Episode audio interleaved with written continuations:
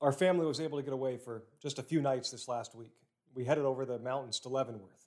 A change of scenery was welcome, and beautiful scenery at that.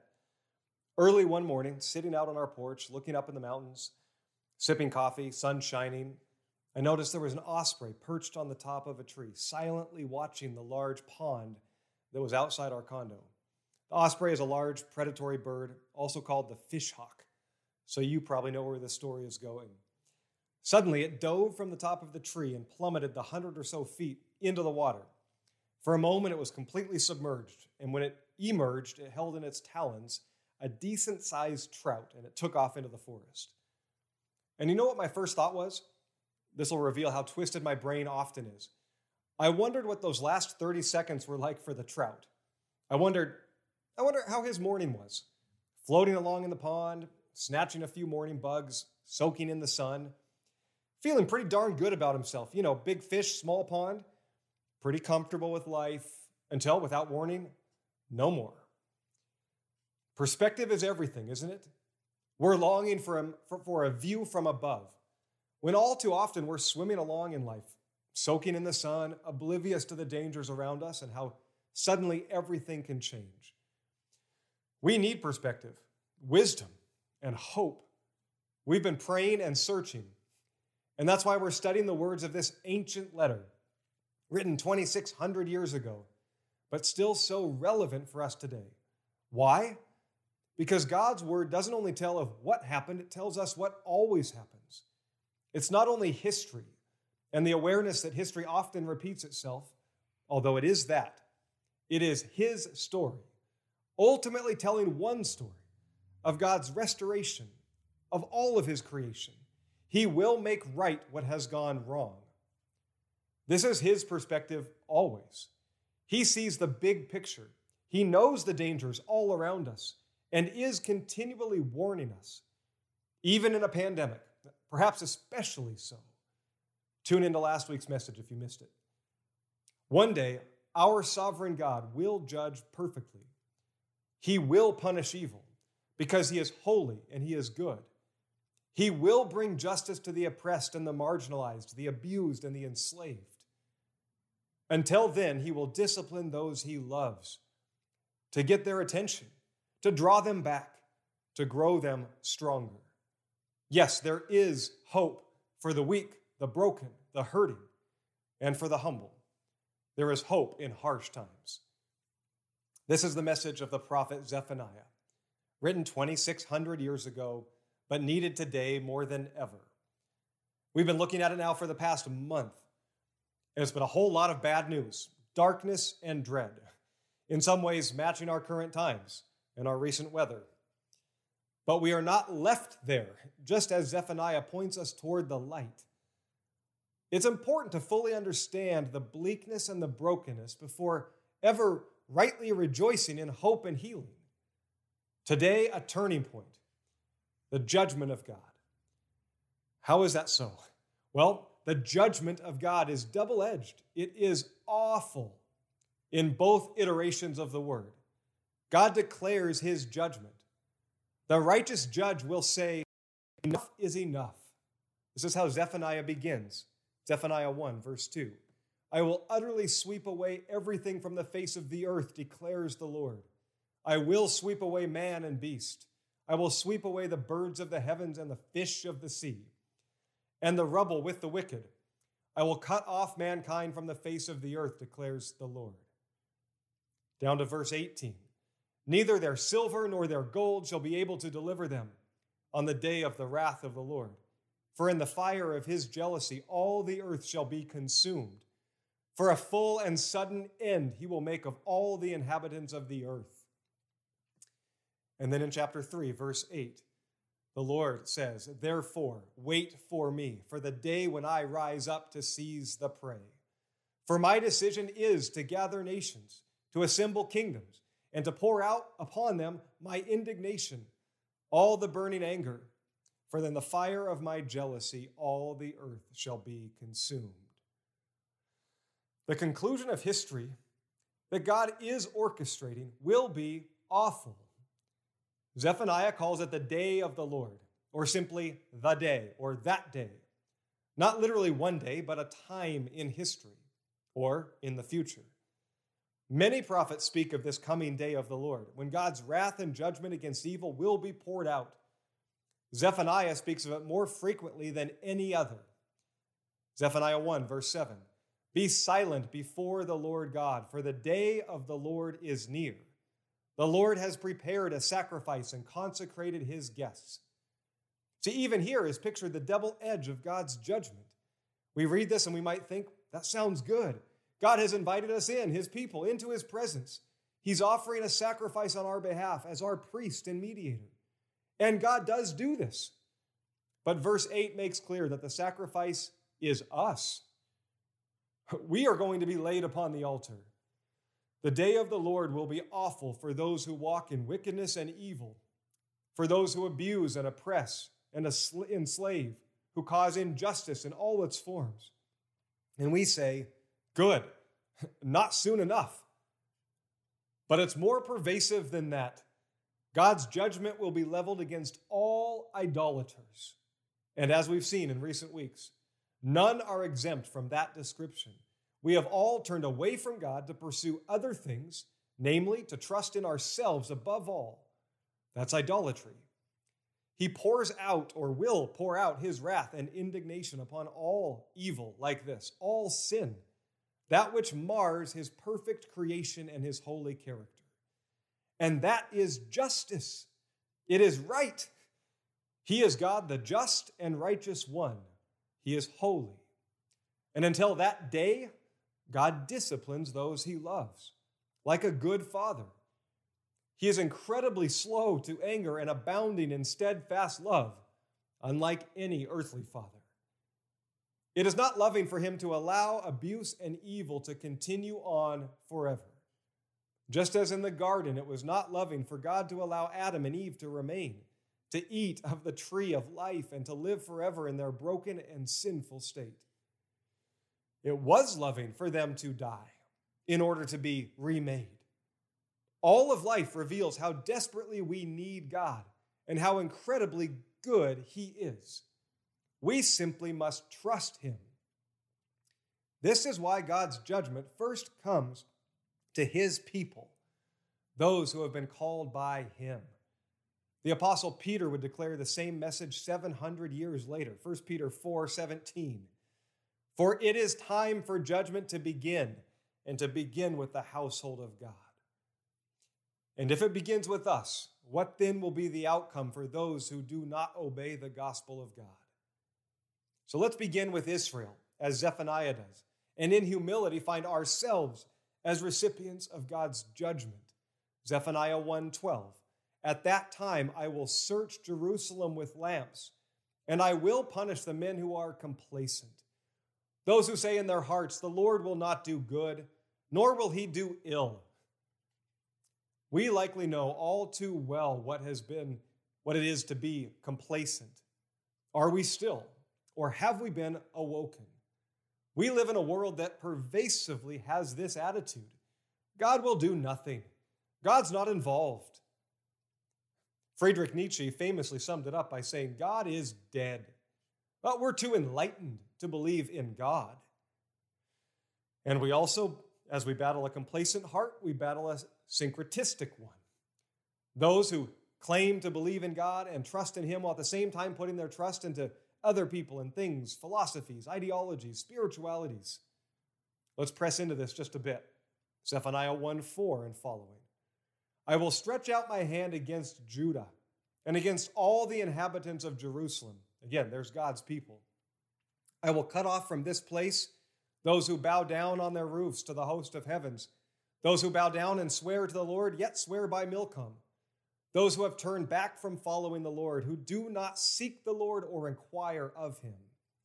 Verse 8 And on the day of the Lord's sacrifice, I will punish the officials and the king's sons, and all who array themselves in foreign attire. On that day, I will punish everyone who leaps over the threshold, and those who fill their master's house with violence and fraud. Strange. Wearing foreign clothes? Now, that may have meant those who mix fabrics, a strange law, but something forbidden in the law of Moses. Or it may have been directed at those who were adopting all kinds of practices of pagan nations, wanting to look like them. Leaping over the threshold, likely a superstition. Those who claim to believe in God, but their faith is merely religious behaviors out of tradition or routine or obligation. Perhaps a modern day example. You cannot worship God who is sovereign, who rules over all and is in control of all things, and yet in your heart believe in karma or Mother Earth or a universal energy that can be tapped into. It's an either or, not syncretist. Here come the harsh words. Hang on for the hope. We are, we, we are doubly under these warnings, and therefore God's judgment. First, as the people of God, we are like Israel, and we should humbly receive these words that were leveled at them. Second, as Americans, we are a part of a pagan nation that does not follow God. Make no mistake. And God warns every nation and will bring judgment upon all peoples of the earth. We must not be quick to dismiss the relevance of Zephaniah's words for our nation today. God has not changed his mind. Zephaniah 2, verse 10 and 11. This shall be their lot in return for their pride, because they taunted and boasted against the people of the Lord of hosts. The Lord will be awesome against them for he will famish all the gods of the earth, and to him shall bow down, each in its place, all the lands of the nations. The only thing we don't know is God's timing. But to be sure, nations rise and they fall. Consider Nineveh. It was the capital city of Assyria in Zephaniah's day. Assyria was the most powerful nation in the world, only to be conquered by Babylon, seemingly out of nowhere. And God warned them it was coming. Zephaniah 2:13. He will stretch out his hand against the north and destroy Assyria, and he will make Nineveh a desolation, a dry waste like the desert. Why? Well, he gives two, two he gives the answer two verses later. Verse 15. This is the exultant city that lived securely, that said in her heart, I am, and there is no one else. The arrogant say, God will not. The arrogant say, we're greater than any other people who have come before us. And what is God's perspective? Like the osprey perched above the fat and happy trout? What a desolation she has become. The proud will be brought low. It has always been like this. Remember what happened to that first great city in history, the most powerful people who had ever assembled at Babel. They said of themselves, We're great. Let us build a tower like none other that reaches to the heavens. We'll be like gods. Everyone will look to us and bow to us. We're the ones. And in a moment, God judged them and dispersed them across the earth. Nations that get comfortable and secure, fat and happy, who trust in themselves above God, they are under his judgment and not long according to his word and by evidence of all of history. Only the arrogant say, Not us, but God's judgment is clearly proclaimed. Now, this pandemic, this time that we are currently living through, I don't believe is God's judgment ultimately. I do believe it is a day of warning and a call to awaken for our nation, for our world, especially for God's people within the nations of the world. That's the big picture. That's God's perspective. Let's zoom back in a bit. Zephaniah was speaking to a people, a specific people, the people of Judah, around 630 BC. And he was warning of coming events. That God's patience was running out, his wrath would be poured out within their generation. Repentance was urgent. And yet, as we know history, God was still patient with them, waiting nearly 50 more years before bringing the sword, also known as the nation of Babylon, to destroy the capital city, Jerusalem, to overwhelm their army, to take many into captivity, and to impose their rule above them. This would become God's judgment against them. The time of warning had run out, and this judgment would foreshadow his coming judgment So, therefore, his past judgments stand as warnings and reminders for us today, if we would have the humility and the perspective to receive them. And to be sure, Zephaniah, speaking on behalf of God, was also speaking of this much broader judgment when he spoke of the coming day of the Lord. As we read earlier, events that could only be in the future, even from our perspective today, sweeping away all the inhabitants on the face of the earth, has not yet happened.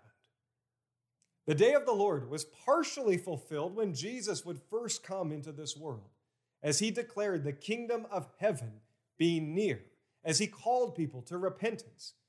This was the day of the Lord in many respects.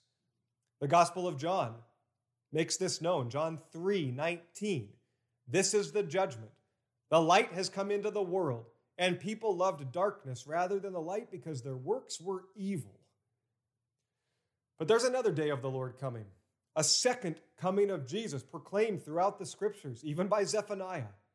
The, event, the events that are always veiled and often only in pictures or images. You check out the final prophecy in the Bible, the revelation given to the Apostle John. It's hard to put into words, which is why Zephaniah, like so many of the prophets, wrote in a poetic fashion. Discerning the layers of meaning of poetry can be a challenge, to say the least. But we do know the major themes. And central to all, God Himself is coming. Jesus, the righteous one, has come and He will return. And this time, it won't be in relative obscurity in a little town, born to a teenage virgin it won't be him humbly riding upon a donkey into the city of Jerusalem. No, he will return on the clouds of heaven, and every eye will see him. He will be riding a war horse as a warrior king, with a sword proceeding from his mouth, with his robe dipped in blood. Revelation 9, 19. And teenage boys everywhere say, Yes! And the rest of us rightly tremble. That day will be awful in both iterations of the word. Awful for those under God's judgment, but also full of awe because of the glory and majesty and holiness of God. He will bring shalom. He will restore. He will gather his children. He will rescue and deliver. He will pour out grace and mercy and love. He will sing over us. This is why God's judgment is double edged. We read verse 8 where God says, I will pour out my indignation, all my burning anger, for in the fire of my jealousy all the earth shall be consumed. And then in verse 9, this is chapter 3, the judgment radically shifts. For at that time, that day, I will change the speech of the peoples to a pure speech, that all of them may call upon the name of the Lord and serve him with one accord. On that day, you shall not be put to shame because of the deeds by which you have rebelled against me. Verse 14 For sing aloud, O daughter of Zion, shout, O Israel, rejoice and exult with all your heart, O daughter of Jerusalem. The Lord has taken away the judgments against you, He has cleared away your enemies. The King of Israel, the Lord, is in your midst. You shall never again fear evil. On that day it shall be said to Jerusalem, Fear not, O Zion. Let not your hands grow weak. The Lord your God is in your midst, a mighty one who will save. He will rejoice over you with gladness. He will quiet you by his love. He will exult over you with loud singing. And then it shifts, and the Lord says, I will gather those of you who mourn for the festival, so that you will no longer suffer. At that time I will bring you in, at the time when I gather you together, for I will make you renowned and praised among all the peoples of the earth, and I will restore your fortunes before your eyes. This is the final word of Zephaniah, the final judgment of God. How can it be? How can God's judgment be both awful and full of awe? God did and will pour out his judgment. He does not change his mind, he doesn't hold it back. But remarkably, he pours it out upon another, in our place. God has always done this. He has always provided a way for his people to live and not die. The means and the symbol was sacrifice. One who is innocent and guilt free, unblemished, would die in place of the guilty and the defiled. And God allowed for it to be animals, to become substitutionary sacrifices. All the way from the beginning, in the Garden of Eden, an animal died to cover Adam and Eve. Following the first covenant established with Abraham, God painted a powerful picture of his substitutionary sacrifice. Instead of Isaac dying upon the altar, God himself provided the ram in his place. Fast forward again. At the time of Israel's slavery in Egypt, at the night of their deliverance, an innocent lamb had to die for each household. Its blood spread on the doorposts and on the lintel if they wanted to be spared and passed over by the angel of death. Death was coming, but God made life possible through the sacrifice of a lamb. Fast forward again. This was fleshed out even more. God's people, Israel, were so full of sin and evil and idolatry, they deserved to die. But God was just to kill them. Instead, to pour out his wrath upon another in his mercy he pours out his wrath upon an innocent lamb or goat or bull. The offending party or the high priest on behalf of the whole nation would lay their hand upon the head of this innocent lamb and it would be put to death. Its blood would be spilled. And in that act, God passed judgment onto the animal, a substitutionary sacrifice. And the person who stood there was exonerated, restored, considered righteous. God has always made a way for life instead of death. And it was all foreshadowing his ultimate salvation. His judgment and wrath would be poured out, and not just upon a lamb, but on himself. This is what happened on the cross at the crucifixion of Jesus. Jesus, the innocent and unblemished one, took upon himself the sin of the world, becoming a vessel of God's wrath, of his judgment, and then put it to death by the shedding of his blood. And now, all who look to him, those who spiritually reach their hands and their hearts to him, will be saved, delivered, passed over, restored. 2 Corinthians 5 21. Martin Luther called this the great exchange. For our sake, he made him to be sin who knew no sin, so that in him in Jesus, we might become the righteousness of God. Declared in John 3:16 by Jesus himself, for God so loved the world that he gave his only son, that whoever believes in him should not perish but have eternal life. For God did not send his son into this world to condemn the world, but in order that the world might be saved through him. This is why Jesus was in such anguish the night before his crucifixion. It wasn't simply the thought of the pain of crucifixion or of his own death, but of the weight of sin that would be poured upon him. He prayed, Father, would you take this cup from me? The cup or the vessel was a common metaphor in the First Testament for receiving God's wrath, his wrath being poured out. And Jesus prayed to be spared but then he prayed, Thy will be done. And on the cross, Jesus received the full wrath of God, his judgment poured out, and he exclaimed, It is finished. And he gave up his life. The author of Hebrews in chapter 10, verse 10 says it this way By God's will, we have been sanctified, we have been purified, we have been exonerated through the offering of the body of Jesus Christ once for all.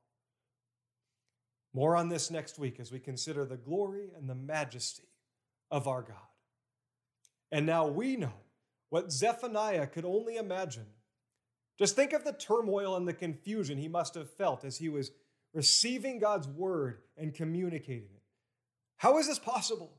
How can God's judgment and justice be poured out while at the same time he preserves and protects, heals and restores his people? And not only his people, but all peoples, all nations who turn to him. He will make them pure of heart and pure of speech. And now we know this is how the mystery has been answered in Jesus. Will we turn to him? Will we return to him? Will we reach out to him, our living hope, the mighty one who can save, the lion of Judah, and our sacrificial lamb? We stand now looking back at what Zephaniah could only imagine. And yet we also stand looking forward to the coming day of the Lord when God's final judgment will come. And all who are under the blood of the Lamb have no fear of judgment. By his grace and mercy, we will be passed over. This is why we regularly partake in the Lord's Supper or communion, also called the Eucharist, meaning thanksgiving. While Jesus received the cup of God's wrath, we partake in the cup of mercy. We no longer stand before an earthly priest with our hand laid upon the head of a lamb, ready to spill its blood on our behalf. We receive the cup of the fruit of the vine as a symbol and remembrance of what God has done. Christ's blood for us. We'll take that exchange all day, every day. Receive and be thankful today, church, as we respond. And that's just a part of our response in inward reflection, in amazement at what God has done, and an upward declaration through praise as we sing of who our God is and what he has done and what he has promised. May we also respond this week with an outward extension. We lament for those who arrogantly defy God and ignorantly turn away. We tremble at the thought of all who stand apart from the blood of the Lamb, who will be recipients of God's wrath. They will be the sacrifice laid upon the altar. God has called us to be his priests and his prophets, to proclaim his goodness and grace extended to all, to represent him here on earth. We have been and are being saved. We have been and are being sent. Lord, help us. Spirit, empower us for your glory and our joy. Amen.